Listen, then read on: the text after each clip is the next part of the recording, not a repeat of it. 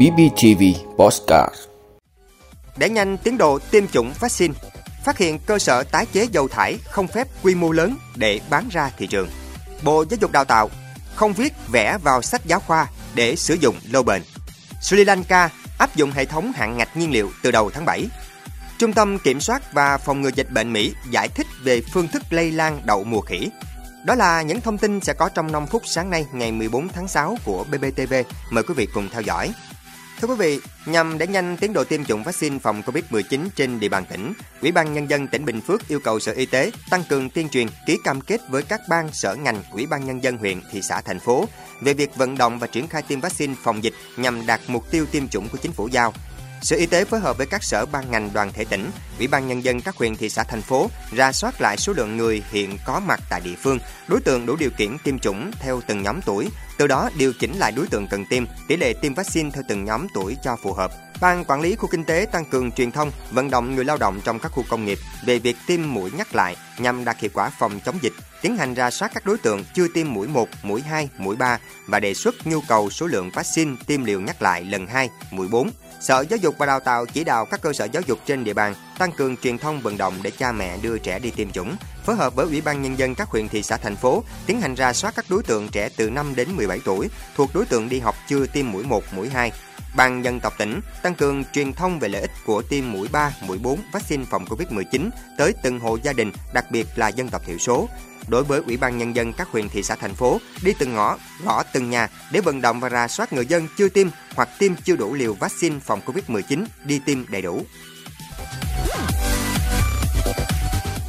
Thưa quý vị, Công an huyện Nghĩa Đàn, tỉnh Nghệ An đang củng cố hồ sơ để xử lý một chủ cơ sở chuyên thu gom tái chế dầu thải trái phép quy mô lớn để bán ra thị trường. Trước đó, Công an huyện Nghĩa Đàn phát hiện một cơ sở đang tái chế dầu nhất thải thuộc danh mục chất thải nguy hại ở bãi Lèn Tìn, xã Nghĩa Trung, huyện Nghĩa Đàn. Cơ sở trên do ông Hồ Đình Cường 32 tuổi, trú tại huyện Quỳnh Lưu, tỉnh Nghệ An làm chủ. Để tránh bị cơ quan chức năng phát hiện, chủ cơ sở đã thuê lại một khu mỏ bỏ hoang, xung quanh là đồi núi bao bọc, chỉ có duy nhất một con đường để ra vào. Đây là khu vực dân cư thưa thớt nên rất ít người để ý. Tại thời điểm kiểm tra, lực lượng công an phát hiện và tạm giữ khoảng 45.000 lít dầu, trong đó có 20.000 lít dầu thải chưa tái chế và 25.000 lít dầu thành phẩm, một xe ô tô dạng bồn dùng để chở dầu. Bước đầu, ông Cường khai nhận toàn bộ số dầu thải trên thu mua tại các xưởng sửa chữa ô tô, mô tô trên địa bàn tỉnh Nghệ An và các tỉnh thành lân cận, rồi nấu chân cất thành dầu thành phẩm và bán ra thị trường với giá từ 12 đến 13 ngàn đồng một lít. Thưa quý vị, Bộ Giáo dục và Đào tạo vừa có chỉ thị về việc sử dụng sách giáo khoa và sách tham khảo trong các cơ sở giáo dục phổ thông. Trong đó có yêu cầu không viết vẽ vào sách giáo khoa để sách sử dụng lại lâu bền. Chỉ đạo các cơ sở giáo dục không được vận động học sinh hoặc cha mẹ học sinh, học viên mua xuất bản phẩm ngoài danh mục sách giáo khoa đã được Bộ Giáo dục và Đào tạo phê duyệt và các địa phương đã lựa chọn dưới bất kỳ hình thức nào không thực hiện việc lập danh mục đóng gói thành bộ sách giáo khoa kèm sách bài tập, sách tham khảo và các tài liệu khác ngoài danh mục sách giáo khoa đã được phê duyệt. Lựa chọn để học sinh, phụ huynh học sinh mua và sử dụng. Bố trí nguồn kinh phí hợp lý để mua sách giáo khoa cho các thư viện trường học. Tổ chức cho học sinh mượn sách giáo khoa để học tập. Vận động học sinh quyên góp ủng hộ sách giáo khoa cũ vào thư viện để học sinh các lớp sau tiếp tục được mượn và sử dụng. Thưa quý vị, Bộ trưởng Năng lượng Sri Lanka vừa cho biết nước này sẽ áp dụng một hệ thống hạn ngạch nhiên liệu hàng tuần đối với các phương tiện giao thông do những khó khăn trong việc mua nhiên liệu. Tất cả tài xế sẽ đăng ký tại trạm xăng gần nhất và hạn ngạch sẽ được áp dụng từ tuần đầu tiên của tháng 7. Bộ trưởng Năng lượng Sri Lanka giải thích, chúng tôi không có lựa chọn nào khác ngoài việc ghi tên những người lái xe tại các trạm đổ xăng và cấp cho họ một hạn ngạch đảm bảo hàng tuần cho đến khi có thể ổn định được tình hình tài chính, khôi phục cung cấp điện 24 giờ và đảm bảo việc cung cấp nhiên liệu không gián đoạn.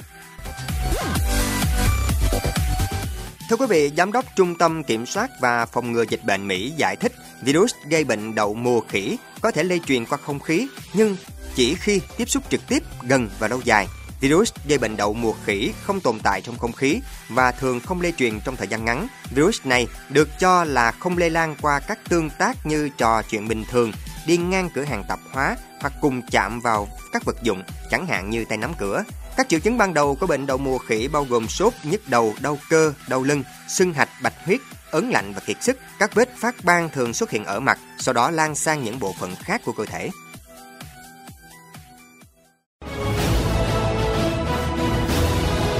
Quý vị đã luôn ủng hộ các chương trình của Đài Phát thanh truyền hình và báo Bình Phước. Nếu có nhu cầu đăng thông tin quảng cáo ra vặt, quý khách hàng vui lòng liên hệ phòng dịch vụ quảng cáo phát hành số điện thoại 02713 887065. BBTV, vì bạn, mỗi ngày.